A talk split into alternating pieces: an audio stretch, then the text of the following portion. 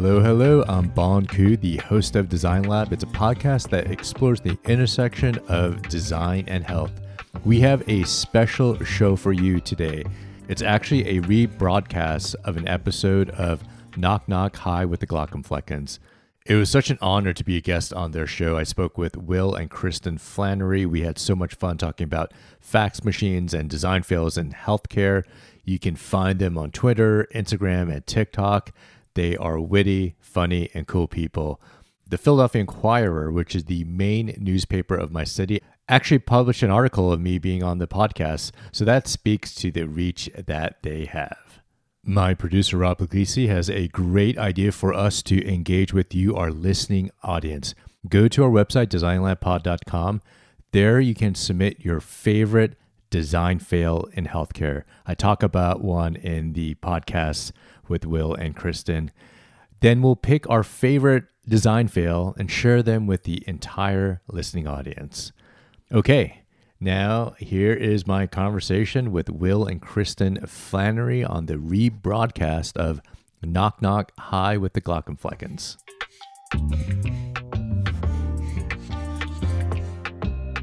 So we have Dr. Bon Ku. Bon Ku is the director of the Health Design Lab at Thomas Jefferson University and an emergency physician. And we're so excited. This was a fascinating conversation. Yes, he talks all about healthcare design and why people in medicine should care about design and, Yeah. and how it can help. That's great. So let's get to it. Here is Dr. Bon Ku. All right, we are here with Dr. Bon Ku. Thank you so much for joining us. I know Kristin in particular, Mhm. uh, she introduced me to you, and, Very and she excited. is very excited for us to talk with you this morning. I'm way more excited. This is going to be my claim to fame because you all are famous in the emergency medicine world. Uh-oh. uh, But for Like- much more ridiculous reasons than Yeah. you. So, yeah, I mean, do you do you actually ride a bike? I do. I I'm a big mountain biker and Okay. surfer. So all these memes that that you have, I and he's drinking a Diet all. Coke. Did you see that? Oh my god, I did not see that. Oh, there you go. I love it when my stereotype fits perfectly with the specialty. 100% fit the mold. Busted. It's embarrassing. Uh, in fact, one one time I was at a, a conference totally unrelated to emergency medicine, and I just ran into an emergency physician while I was there who was on his way to go kite surfing, and it was just uh, just classic emergency medicine doctor. What are the things that you do that are would be considered dangerous to anybody, any Oh. normal individual? Well, uh, sometimes after I work a night shift, I've been up all night. I get into my car that already has my surfboard in it, and I drive an hour to the beach to go surfing. And then sometimes I'm so tired, I just pull off on the side of the road at a random rest stop and sleep in Oh my, my car God. for like 20 minutes. And Oh then, my like, I surf all day. So, You're yeah. so You'd you're wor- rather surf than sleep after a shift. Exactly. Well, it's not just that. It's that you're like up all night working very hard and then decide to go out into the ocean. Yeah. Well, I- get in a car and drive yeah, it. I mean, there's several. There's several things there. I- I would not recommend it. It's, but I I gotta get my surf in. how often are you doing basis. night shifts? I do a couple of night shifts a week. Okay. And So I this like is not working- infrequent. Yeah. No, no, it's very, very frequently. But I have a system set up. I've been doing it since residency. I used to like uh, surf in New York City, of all places, uh, in Really? Queens. Yeah. So I used to, and back then it was like 12 hour night shifts. I only work eight hours now. So that's not a Are you big deal. just So I would uh, work. surfing in the Hudson River Yeah, or or- what? yeah, what- Where No, you in? Far Rockaway, Queens, is actually a big surfing community in New York City, out of Oh. all places. You Huh. can actually take a subway to surf. Oh, interesting. Yeah. You Well, got to get your board on the little subway train and I had a car, so they made it a Oh, little okay. bit more convenient. So I got to ask how how does someone? I'm always fascinated by origin stories and how people get into the things that they're involved in. And so for you, you know, obviously, you know, as an emergency physician, you started seeing that there this this health design. Uh, we're going to be talking a lot about this. And so I number one want to know like how on earth did you get into this type of work? But also like what is it exactly? Help our listeners Yeah. understand this. Well, one is I've always wanted to apply creativity in medicine, but was really frustrated because there was no avenue to be able to do that. And I feel like creativity is a skill that can be taught, and creativity is important even in a quote non creative field like medicine because you know I think creativity helps us to solve complex problems. And I had this opportunity in um, the medical school where I'm at in Philadelphia to teach design to medical students, a human centered design or design thinking. And that was a way for us to tap into our creativity as medical students, as physicians, and to put on a mindset of thinking like a designer to be able to apply the principles and methods of design to healthcare. So it's not just about when people think about design, they think, well, you're just kind of making the aesthetics of a product or an object better. But it's a lot more than that. It's really mm. applying empathy, applying skills of prototyping, of really being able to tap into our innate creativity as humans, and but so, in the healthcare space. So, two questions. One, you know, why do that? Why is that important?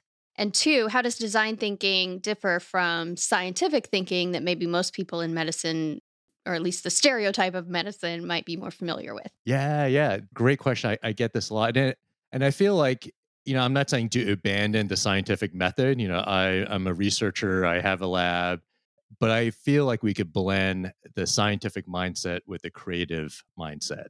And, you know, many of the problems in healthcare aren't black and white solutions right? There's a lot of ambiguity in the healthcare space. You know there's multiple drugs or treatments we could give for a specific disease and a lot of times there's not a clear cut answer to that. Sometimes there is right? If you have a tumor that needs to be excised yeah that needs to go away but so many of the problems are ambiguous and i think design can help us get to a better solution by helping us embrace that ambiguity. Hmm. Just very cool. What what do you think that the biggest barriers to good design in the healthcare system are right now? Because to me, it seems like it's you know horribly horribly designed yeah. as an end user. Right, I'm not a participant in creating any medicine or providing any medicine, but I do, you oh, know, yeah, show you up are. and go to the doctor. You saved well, his life right there. Oh my gosh. Yeah, a little bit. You got a little bit of that. Well, not in any licensed yeah. capacity. Let's put it that way. But I've seen some pretty pretty bad examples. Like when I did CPR on him and I came to the hospital, it was like the height of the COVID pandemic, and so I wasn't allowed mm. In except as an end of life case. So ultimately, mm. I did get to come in but I didn't get to see him. I didn't get to be with him. And where they put me was this little exam, like not exam room, a waiting area for patients after they would gown up, they would be waiting for mm. scans. And it was in radiology. And when I go around speaking, I always like to ask doctors if they know why that's a problem. And they never they never think of why that's a problem. So I'm curious if you might know from a yeah. design perspective. I think design excels at making experiences beautiful. And most of our experience in healthcare aren't beautiful. There are these crummy experiences of, yeah, I've had the worst day of my life. And then mm-hmm. they put you into the worst place in the hospital. It looks like, you know, you're at the um, DMV getting your driver's license. It's just like just a terrible experience. And we don't think about the end user. We don't think about how we might design a better experience for patients, family members, caregivers. Yeah. Uh, like and there's a functional component industries. too of well, the yeah. design. What do you mean a functional component? Well, in radiology, the walls are lined with lead. Mm, yeah. Yeah. So I'm in there all alone, isolated, and then they just cut off my cell phone signal. Oh. So they cut me off from the outside world, all for just, you know, bad design, bad forethought, whatever. Yeah so yeah, so I'm curious, you know, that's the pandemic definitely we're really kind of flying by the seat of our pants. Yeah, I like to think it was that. Who knows? Um, Maybe a little bit of both. Things haven't changed since the pandemic. I think yeah. in our experiences in hospitals and clinics. Right. Yeah. yeah. So anyway, that was an example that I've seen in my own life. So I'm curious Why is it that way? What are the barriers to making things better?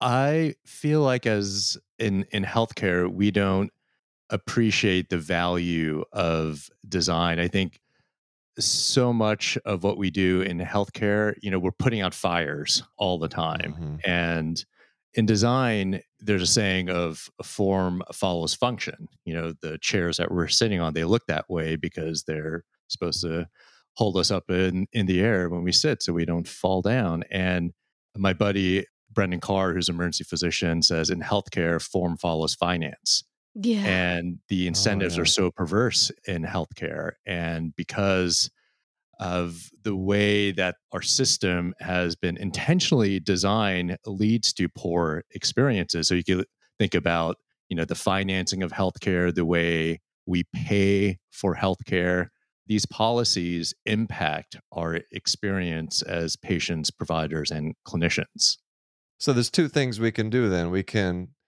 going forward, we can have more of a form follows function type of thing. But then how do we we got to figure out a way to fix the problems though that are already in place. yeah, you can't just completely eliminate the finance piece of it, but how do we add in maybe a third Yeah. component? Yeah, I mean, but you know, when we think of the financing of healthcare, that was someone designed the financing of it, you know, decades ago. That Yeah. are the way we pay for healthcare is through insurance. Through Who was our that guy? I just want to talk to him. I think it was like in Texas, maybe yeah, a long come on. time ago.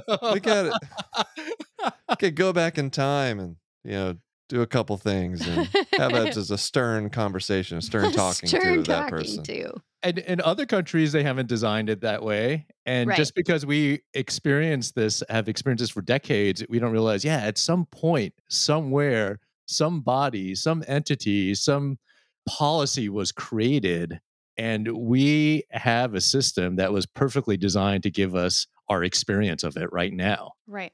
Right. Perfectly designed to make us all miserable To some. uh, and and financially devastate people. That's Yeah. that's uh, so you are going back. You you're a med student, and that's when you started getting into this idea of design and and wanting to combine creativity. no i you give me way too much credit Oh, I, it was, it was yeah. later. the way, yeah, much later, but I have always been, I guess, fascinated about design, but didn't really know what it was. I never formally studied design. I was a classical studies major in college. So I'm this weird guy who studied ancient Greek and Latin. Nice. And I, like, I actually didn't want to go to med school at one point because I, um, what were you going to do instead? I don't know. So that's probably why- why I went to medical school. well, you already knew all the words, so you were one step ahead of everybody else. I, That's my, true. my parents would disown me. They're they're from immigrants from South Korea, and they say, "Hey, we came to this country so you could go to an Ivy League school and become a doctor." Literally, so I've been brainwashed. So There you Yeah. it would have been caused chaos in the in our universe if I had not followed a path of medicine Gotcha.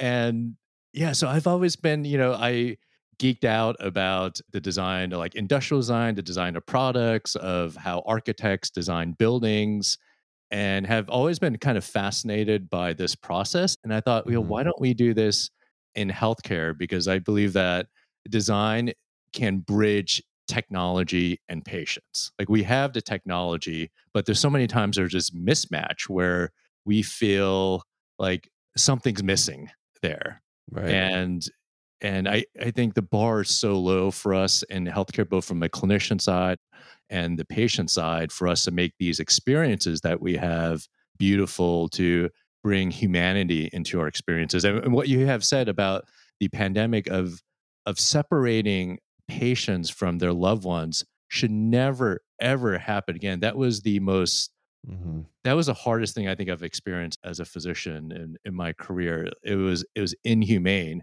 And if my loved one, you know, if my wife or my mom ended up in the hospital and was dying, I mean, you would have to get the security and police from me not going into that room. Like I would literally barge in. I was like, I don't care if I get COVID. I don't care if you arrest me. You are not going to separate me from my loved one. Yeah. Yeah, it was it was rough, and there are a lot of people out there in that situation that are that I've are heard now dealing with the aftermath of being similar. separated in these horrible Oh, so circumstances. so many stories, and you know, I've had experiences of telling family members that their loved one was dying on the phone. It was just it's yeah, so you know how, you know and going into you know thinking about our next crisis how can we make hospitals safer for patients their family members so this doesn't ever happen again. How can we design hospitals with more ventilation? How can we ensure supply chains? So this inhumanity will never happen again So now you're the director of the health design lab at Thomas Jefferson University. Congratulations, by the way. That sounds very impressive. I mean, I think being a physician is enough. Like you didn't have to go and do like a whole nother like really impressive thing, but good, mm-hmm. good on you. Can you give us like a concrete example of like something you tackled from a design standpoint that you Yeah. saw? You know one is i have these 3d printers in the back of me here I see those. Yeah, so we were starting to we look at a lot of different emerging technologies, so desktop 3D printing, and we bought some printers years ago and thought, you know, what can we do with this in the healthcare space? You know, you know, what are the applications of this technology? So we started doing some research working with our surgical colleagues in the beginning and and said, hey, can we use this as another data point for surgical planning? So complex surgeries where you know, we're working with our head and neck cancer surgeons around mandibular reconstruction and thought, hey, can we print out the mandible from a CAT scan and do some surgical planning? So, one technique was bending a titanium plate in the OR in real time to stabilize your uh, mandible, your jaw. And we thought, hey, why don't we print these out first, pre bend these plates so we don't have to do it in real, so the surgeons don't have to do it in real time in the OR you know sterilize them and see if we could match Oh. it and so save some time. So that's like one practical example of of we have this technology how can we think about human centered design and apply it in to real problems in the healthcare space? So that problem was you know decreasing or time in, in complex surgery. So we've done a lot of research um, around that you are in one of the best places for finding out where those problems are, right? The emergency department. There's probably so many design things you're you got like roaming around your head. And um, oh yeah yeah do you have like a holy grail of like design you're trying to you're trying to unlock? you know one is yeah the holy grail is how do we keep patients from being in hallways when they're Yes. boarded in the hospital so if i could prevent boarding in emergency rooms i feel like i could die and that that would be like it'd be better than winning the nobel prize because i think it's the most inhumane thing to do Right. when you are when you go to the er it's probably the worst moment of your life Mhm. and then we go okay well we're so busy uh, you waited 10 hours and then we're going to put you in a hallway bed and you're going to wait maybe two three four hours a day two days to get upstairs to your admitted bed i mean that is yeah. inhumane that happens and i go how come this doesn't happen anywhere else in the hospital like imagine going into the icu and having a boarded patient like in the hallway on a ventilator in an icu or think about maybe other industries of if you hop on a flight and go hey i was assigned a seat but then they're like oh no you, we don't have a seat for you but you could be in the aisle for this entire like eight hour flight like There's a little- transatlantic flight little overhead bin space we could Yeah. we could You just into. slip you into. Uh, Yeah, no. and that is a great design challenge of you know how do we prevent boarding and i think a lot of people will go well we just need bigger emergency rooms right because so we could have more beds well i mean i don't think that is the answer i think it's a lot of the policies that we have that prevent a patient from going upstairs from the discharge processes to a human capital of of we have nurses and other clinicians you know leaving healthcare in droves and so when there's a shortage of hospital beds i, I don't like that term because i think there's like really the problem is a shortage of nurses and other frontline workers The what do they call it? The great resignation. So Yeah. everybody everybody's leaving. Oh, a hundred percent. And how can we how can we redesign the experience of a nurse or a clinician working in a system to be a great great experience. I mean, I love the humanity that I see in so many of my coworkers. You know, we really, at the end of the day, want to take care of patients, but then when we treat uh, healthcare workers, put them in the most stressful situations, like don't give them the resources that they need, it's going to lead to burnout. And it's really frustrating because I visit a lot of like tech companies and I go and I go, this space is a beautiful. There's like light here. There's places to decompress. There's like free food and kombucha on tap and I see my residents like stealing turkey sandwiches from from the patient trays because there's no food. I'm like, we need to give some compassion to our our healthcare workers who are in the most stressful situations. Yeah, and I think I'm assuming that some pushback to that might be, well, that doesn't increase the bottom line, right? That's if form follows finance, where's the finance in that? But I think that that's maybe a a short sighted way of thinking about that problem because if you can retain your healthcare workers, if you have less turnover, if people are able to treat patients better, right, then the patients are happier, the patients get better faster. I mean, all of that would affect the bottom line. Yeah. And burnt out nurses and physicians are going to give burnt out care. Right. It's, to me, it's a simple formula. Like, yes, it's going to be some short term pain, but it's going to be have better long term impact upon the delivery of care. Can you 3D print a solution to this? Is this how, how close are you? well, you know, it is a complex problem that needs a different yeah. mindset. Uh, yeah. You know, like how can we give it a different lens? You know, a great part of design is questioning a problem from multiple different angles. And I think in healthcare, we assume that we know the answers all the time, but how do we pause, take a step back, and how do we think about a better future state? I think designers are so optimistic, and they have to be. They have to think of how something like a product or service or space is going to look like in the future and to create a path to get there.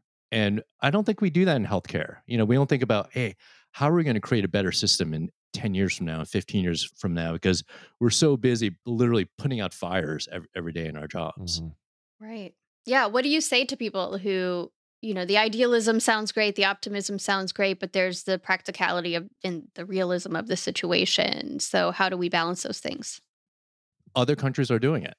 You know, eh, that I was just reading these stats of we here in the US, out of all the high income nations, like we have the worst health outcomes. We experience a worse uh, health outcomes. The, we have the I think the lowest life expectancy at birth, the highest maternal and infant mortality rates, you know, the highest death rates for like treatable conditions. Mm. And we're the richest country in the world. So other nations have figured this out. And this is, you know, nations like like New Zealand and a lot of mm-hmm. European nations and South Korea from where my parents are from and they figured it out. So it's not a technology or a financing issue. Like we have the finances, we have the technology. And I, I really believe it's that we design these policies incorrectly. You know, we have not put the human at the center. Well, let's take a quick break and we're going to come back with uh, Dr. Bon Ku. All right, we are back with Dr. Bon Ku. Now, Dr. Ku, we, we've established that you're you wear two hats. You got this design thing, you got the emergency medicine thing, and that emergency medicine provides you with a lot of interesting experiences. And I know that you yourself have had an experience as a patient and kind of a really exemplifies how sometimes bad doctors are as patients. Would you care to share with us this? Okay, this is this is embarrassing. It, it happened a while ago. I as we said before, I'm addicted to surfing. And one time I was surfing and I don't know what happened. I think the board hit me in the head pretty violently. And I was in the lineup and in the ocean. And, and I'm thinking, how long have I been out here in the ocean? And I was like thinking, what happened this morning? Like, how did I even get here? And I paddle oh up to another God. surfer near me uh, and I said, Yo, dude, how long have I been here? and he says, I think you should probably get out of the water. So I get out of water. I call my buddy, who's another emergency room doctor and who I mm-hmm. surf with. And I said, Hey, Ed, did we surf together or did I call you this morning? He's like, yeah, dude, like you called me. It was like, we had a whole conversation this morning. I was asking you about the waves and he said, don't drive home. You should like just check into a local emergency room down there. And I'm like, wow. dude, I'm like, I am driving home. I'm not gonna go to the Oh local like local hospital. Ugh, Like otherwise, I felt fine. I just I had retrograde amnesia. I Yeah, yeah. couldn't remember what I'm happened earlier starting to think day. your driver's license should be revoked. so I go home and I like I feel fine, and then I have to work an overnight shift later that day. And my wife goes, You are not working. You need to go and seek medical treatment. You might have like a bleed. I'm like, I don't have a bleed. I don't have a headache. And It's So said- fine. That's That's what I I said, fine. That's- Fine. Yeah. So that's my favorite I'm, line. I'm just like a terrible patient. I don't have a doctor, and she just for she drives me to the hospital before my shift, and my colleague takes care of me, and she ends up getting a CAT scan of my head and my neck to look for like a dissection or maybe a, one of my arteries that caused me yeah. to like have some amnesia from the head trauma, and then I get this freaking report that says there might be a bleed there in my neck or something like that, or maybe abnormal Oh, anatomy. so I call one of my trauma surgeons and I go, "Yo, can you just like take a look at this scan because I got to work tonight?" And Oh my God. and he's like, he's like, I just think it's like, just I don't think it's a bleed. Doesn't look like a bleed. It's It's probably fine. one of your vessels. Uh, yeah, have- yeah. You have some abnormal anatomy there. vascular And- anomaly or something. and, he just said, yeah, and he said, why don't you just put on a cervical collar and just you know come, and just we'll, we'll see you in the morning. I was like, fine. So I put on a cervical collar and worked my entire shift with that. I couldn't like I had to Oh my turn like this. My patient were like, are you okay? Yeah, that would be a little nerve wracking to see your And doctor ended show up- up like that. Ended up, I was fine. I saw a neurosurgery resident later. later because after you my have shift. to work at all costs. Yeah, I do, really. because- There's no oh way. my gosh. What am I? Am I going to call people. out? Like, because if if I call out to a shift, then I have to call a colleague to work. And I was like, I'm not going to do that. Of Oh some my goodness. something silly of some head trauma and some Just some silly head retrograde trauma. amnesia. Just can't remember anything, No and I'm gonna go treat patients and have their lives in my fine. It hands. was but I retrograde don't want to ask someone else. It was to come in. retrograde amnesia. I was Oh my asymptomatic. I didn't have a headache, Yeah. no nausea, vomiting, It was and fine. You people are infuriating. She she always I gets have mad had to at put up with this for I don't know too it's long now. terrible. Yeah. Yeah, when you know when I uh, had my cancer diagnosis, I tried to continue working, and and uh and I Yeah, like he left the ultrasound room where we got the diagnosis I was like on and call. went to work. Uh, well, Oh I my tried. I tried to. I ended up Yeah. having to to leave because it was too much oh. emotionally to to bear. Yeah, but like I told you it would be. that that's just another example of why mm-hmm. doctors are terrible patients. We don't know how to take care of ourselves. It's so it's so bad. I, I would not do that again. I was like younger back then. I'm older now, so Talk about a design flaw in the way we all think yeah. about our own health.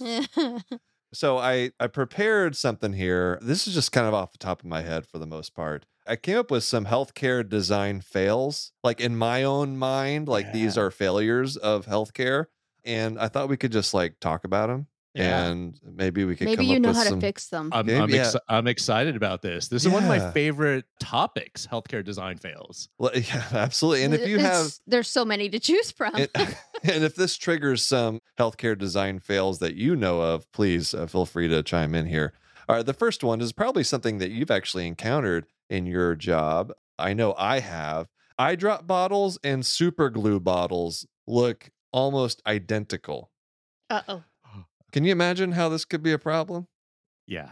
What do you think, Kristin? What do you think happens? People put super glue in their People eyes. People put super glue. Have you ever seen a super glued eyelid shut? Have you? I- Is Oh, this yeah. real? Yes. Oh, What my you? Ha- I have not yes. seen that yet. Oh but yeah, yeah, yeah. It probably I hear about it probably once or twice a year, and so again, we're in a big metro area, so you know we're gonna get more of everything. But yes, people think they mistake the super glue for their eye drops because like gorilla glue, it can uh, some some of them come in little bottles that have like a twist cap.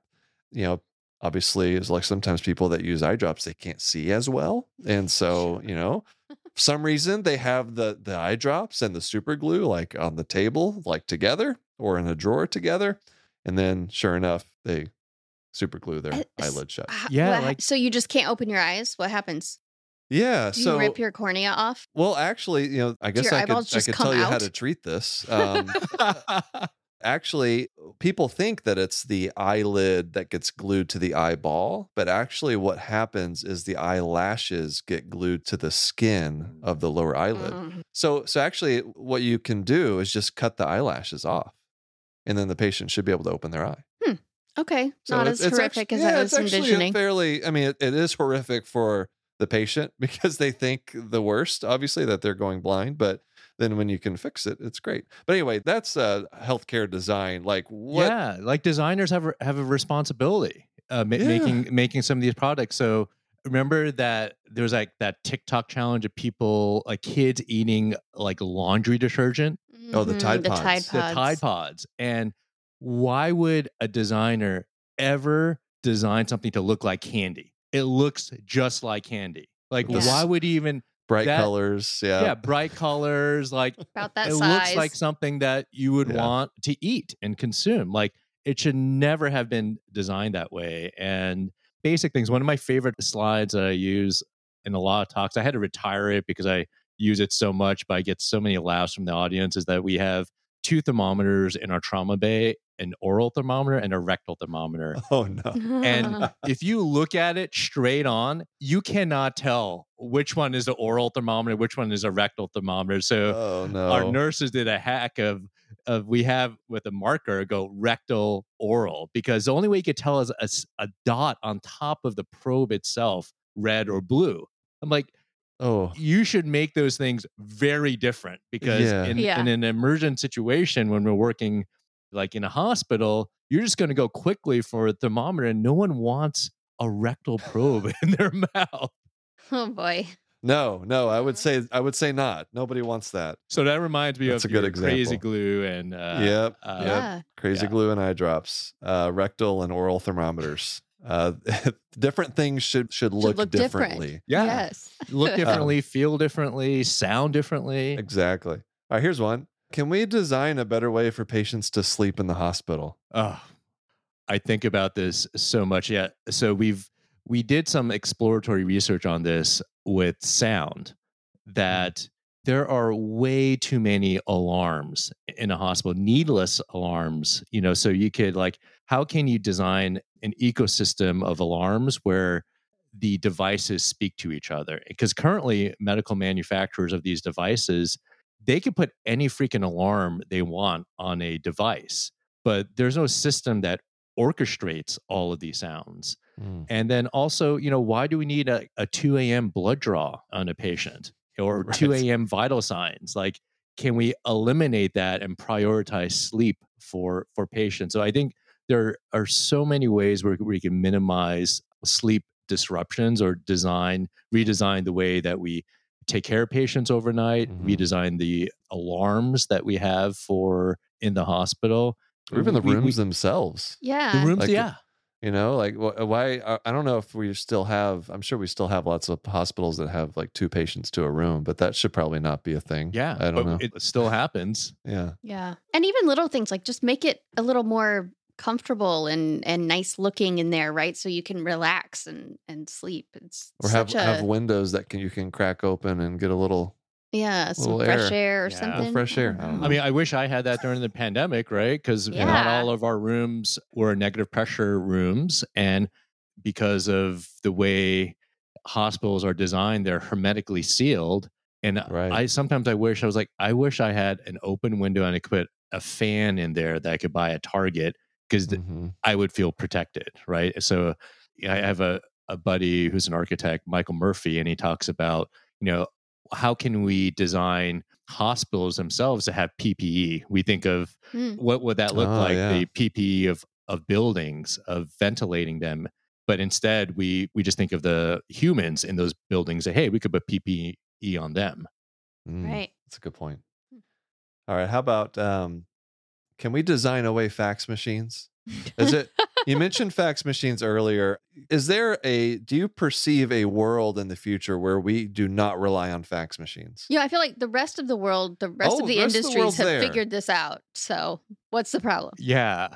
I don't know. I mean, it, it is You're It- the it- director of the health design lab. If you can't figure this no one can. nobody can figure this out. Okay, one, this proves my point that we don't have a technology problem, right? We have a design Right. problem, right? Yeah. The we have the technology to send secure patient information over over many other mediums besides a fax machine, but we still use fax machines routinely. So the system has been designed to keep these archaic 1980s technology. And I think it's funny because our medical students nowadays, the first time they've seen a fax machine is their third year clerkships uh, in the hospital. So, like, they literally don't know how to use the technology because this is the first time they've encountered. They're like, "What is this?" You know, they're. Yeah.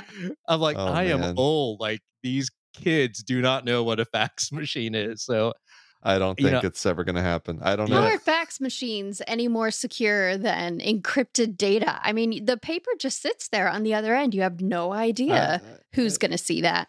I don't know. I mean, th- th- that's that was the argument for fax machines for a long time was that it was like HIPAA compliant. Like, so How you can. though? Like, there's the paper just sits there. Uh, Anyone that's can go by and read it. It does. it does just sit at the fax machine. So it's. I think there's it's limits. it's still to that super argument. cheap uh, to have, and it's, it's a real cheap, secure way of of sending information. But it infuriates me. It, like I, my daughter had to get ACL repair. She tore it, and and then at one point they're like, "Yeah, can you fax over some information?" Like, are you kidding me? Just fax Faxing over. over information. My That's- favorite is when sometimes my, you know, healthcare institutions where I receive healthcare will ask me to fax something. And I'm like, no, no, I Like can't. from your Like, house? How would I even do that? Yeah. Your residential. like maybe the public library might still have one. Let me find a fax machine. Oh, I thought it was a moral argument. It's like, no, I refuse to. But Well, it's because you don't have a fax machine. Both, it's the yes. principle of the matter. Who does? Who can do that anymore? All right, I got a couple more. Can we design a better slit lamp? Oh, yes. I mean, they're so hard to use. Like I Yes. did a few weeks of ophthalmology as a emergency medicine resident. And so, you know, I I put some time in to learn it, but Good for you. it is yeah, it's big and cumbersome. You know, you So for the- need Yep, exactly. For those of you who don't know what a slit lamp is, it's a a machine on wheels that basically it's a microscope that allows you to look at the front and the back of the eye with uh, fine It's the detail. thing when you're a patient and you go to the eye doctor and Yeah. it's the one or two, one or No, two. no, no, no, no. That's No? the phoropter. It's the big thing that That's sits not. on. no, No? that's not the thing. No. I, all this time I thought that no, was the, the slit slit lamp. the slit lamp is the Look the at that. slit lamp's the bright light that they shine in your eye.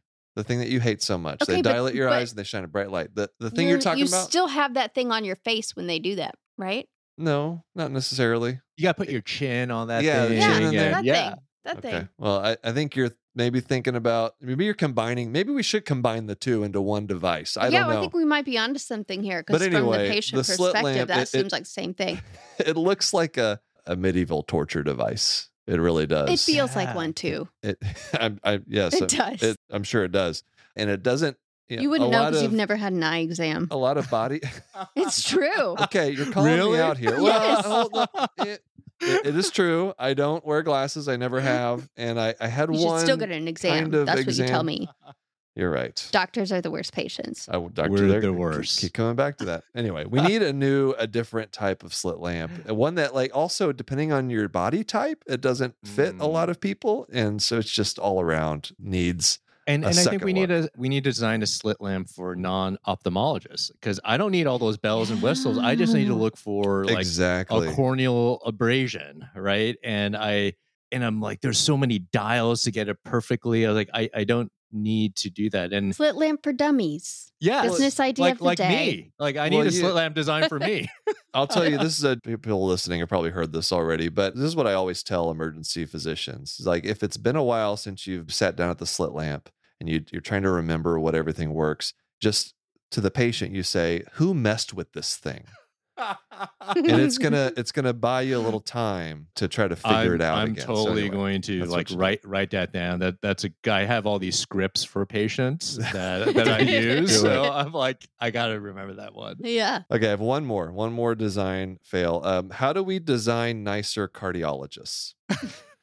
Can, can we do something do about this? What do you mean? I think the cardiologists in my hospital are a lot of them are nice. Oh, you have to say that, okay? they're they're going to be listening to this. I'm so glad you have nice ones. No, I'm hard on the cardiologist. I had like one or two of the difficult experiences as a med student that might have ended up Ah. with me crying. But, you know, I think overall probably they're nicer than I imagined. But um, you know, maybe we could just cut out the asking about details on an EKG. Uh, maybe that's Oh yeah, I know. I, you know, and I think that it's a it's a funny question, but it is a serious question too. Like, how can we redesign medical education, and how can we how can we design behaviors, Mhm. right, in medicine? How can we redesign those behaviors? You know, if I when I was a medical student, you know, when I I had a surgeon throw surgical instruments in a room and yell at me and say, "Hey, maybe you shouldn't." I was thinking about going to surgery, but it's like,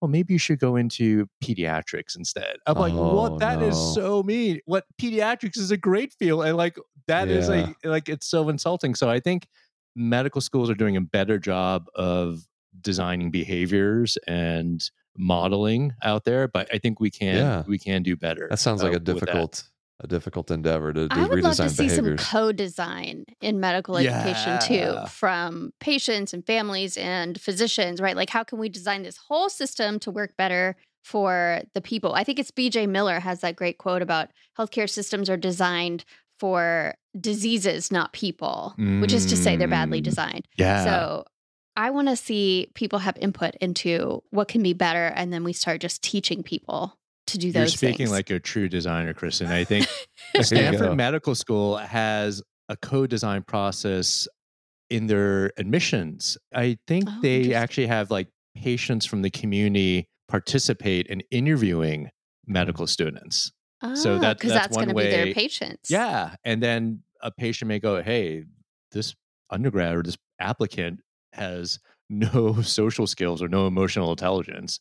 Maybe Interesting. maybe Hmm. you should not accept him." Oh, and that's an interesting idea. Yeah. Oh, I could talk all day about this stuff. Well, let's let's take a break, and then uh, we're going to come back with a couple of stories from a very special person, Oh, oh, right. and uh, and so we'll be right back with Dr. Bon Ku. All right, we are back. We're going to take a look at uh, a couple of special stories from Kristin's dad, Yes. or more, actually more your grandfather. My grandfather. Yeah. your dad. Exactly. My dad sent these in to our email address, which I thought was really cute. That is cool. and and your grandfather was an obstetrician yep. and he actually designed something very Yeah. special he designed what's called the Mityvac which is a you'll have to help me i think it's a like a plastic disposable. It's a vacuum extractor. vacuum extractor Just a certain kind of vacuum. Like the Ah. vacuum extractor as a device existed, but it was like made of steel and it was really, you know, a, not a great experience for the doctor or the baby. And they came out with a big, you know, cone on their head and that freaked the moms out. And it just all around, it was doing the bare minimum, but wasn't doing a great job. And so my grandfather always used to tell the story of he was sitting in a sauna one day where and all the best meetings happen and uh, there's another guy in there and he would say you know you got to talk about something while you're sitting there naked so they just started making small talk about what they do and turns out he was a plastics manufacturer and one thing led to another and and they came up with a new design for the vacuum extractor that involved a certain kind of plastic and anyway he patented that and and that's the Mityvac and it's still in use today so i thought these stories are particularly appropriate for this episode with you Bon Ku Oh, that that's so cool. I love like where inspiration comes from. It can come from a sauna. It can come naked in a sauna Right. Some of my best moments are in the shower when That's I'm not right. on my devices. I, my my brain can just like go down different pathways. Yeah, and- you Oh, just I'm put with two you. completely unrelated things together and something magical comes out of it. But So you the- know, I, I encourage like a lot of us to look at outside healthcare for inspiration. You know, designers call this like there's a term for this called like analogous inspiration of looking at another industry for some inspiration. So, you hmm. know, like a lot of us in healthcare, airlines, you know, we get a lot of inspiration for them and kind of like pilots, how they use simulation. And, you know, why can't we teach simulation to doctors instead of having them take multiple choice question tests every 10 years to get recertified?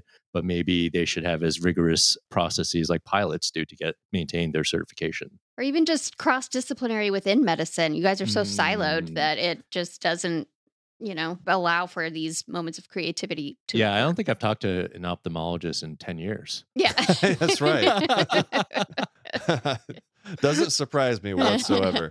anyway. Or radiologists. I never see them anymore. I, we used to have reading rooms. I loved going back and to the reading room and talking with a human. Now it's just like over th- chat in the electronic health record. Oh, you- yeah. You think you haven't talked to certain doctors? Say, When was the last time I talked to anybody outside of my own field? I don't know. just this podcast. Th- This, yeah, exactly. All right, so these are a couple of stories from Kristin's grandfather. So, and your dad sent us these. So, says Kristin, your grandfather enjoyed telling the story of a mischievous patient of his who became bored lying in bed in the hospital recovering from surgery. The nurse brought him his lunch and a small plastic bottle for a urine sample that he was was to fill at his leisure after he finished his lunch, which included apple juice. He then surreptitiously poured his apple juice into the sample bottle and waited patiently for the nurse to return.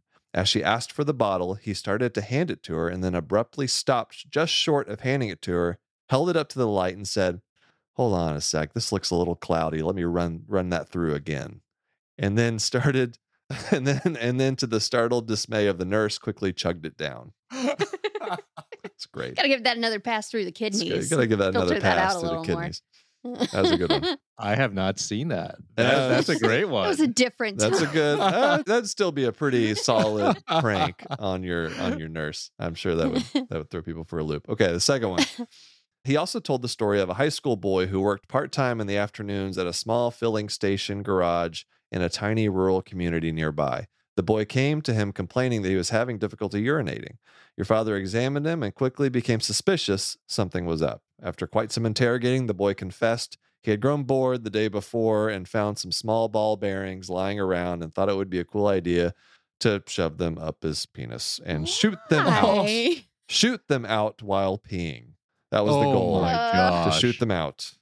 Oof, I'm sure ouch. you have probably encountered your fair share of things in orifices um, Where they not- should not be. where they Oh. should not be. all all the time. And you know, I used Why to like do people joke ab- do this? I don't know. And like, you know, there's like crazy x ray findings of all this stuff. And, you know, people sticking foreign bodies up the rectum and urethra Oh, yeah. and swallowing stuff. And, uh, you know, as I grow older, I go, I started asking patients, like, why did you do this? And, you know, I had What was the one patient keeps on swallowing here? objects. And he's like, you know what? I'm like, I'm just like depressed, doctor. And this is my way of, of dealing with the stress Oh. and depression. I'm like, hmm. yeah, I mean, yeah, it's like it's sad, you know, because this guy has to go to the operating room and I'm sure you probably get a lot of different reasons, a lot of interesting conversations come yeah, from I mean, those we types have of we have the best uh, stories to tell at cocktail parties. I Oh, mean, yeah. it's kind of I'm one reason why I went into Oh, the I- specialty. I've heard a lot of them. Yeah. All right, you can send us your stories, knock knock hi at human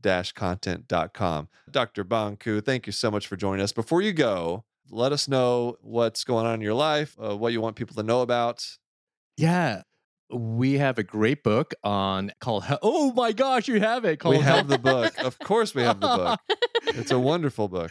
It's called uh, Health Design Thinking. It's co-written by a famous designer named Ellen Lupton, and she did the second edition during the pandemic. And we use examples of creativity during the pandemic. So if this intersection of design and healthcare is interesting to you, check it out. And I have a podcast called Design Lab where we explore this in depth. So we have like architects on, industrial designers, physicians, other folks, and we just like take a deep dive into the intersectionality between design and health. Very cool. Not only is it a great book on design, but the book itself is designed very well. I It is. was- It's I- very pretty. It's very pretty to It look at. is, It is. Yeah. Yeah. Uh, Jenny Tobias did all the illustrations. It's like graphing paper here, like an Yeah. EKG machine, and it's awesome. it's it's a beautifully designed book. check it out health design thinking Bon Ku thank you so much uh, it's it's really been a pleasure talking to you this was a dream. I'm going to be so famous in emergency medicine now. like you, you both are legends. Like I'm going to be like, I'm going to impress people in my specialty. So thank you. All right. Good talking to you. Take care. We are your hosts, Will and Kristin Flanary, also known as the Glaucomflecken. Special thanks to our guest today, Dr. Bon Ku. And our executive producers are Will Flanary, Kristin Flanary, Aaron Corney, Rob Goldman, Shanti Brook.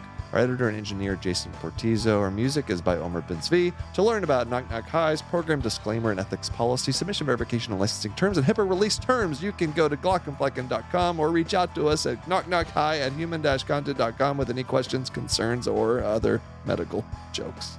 Whew. Knock Knock Hi is a human content production.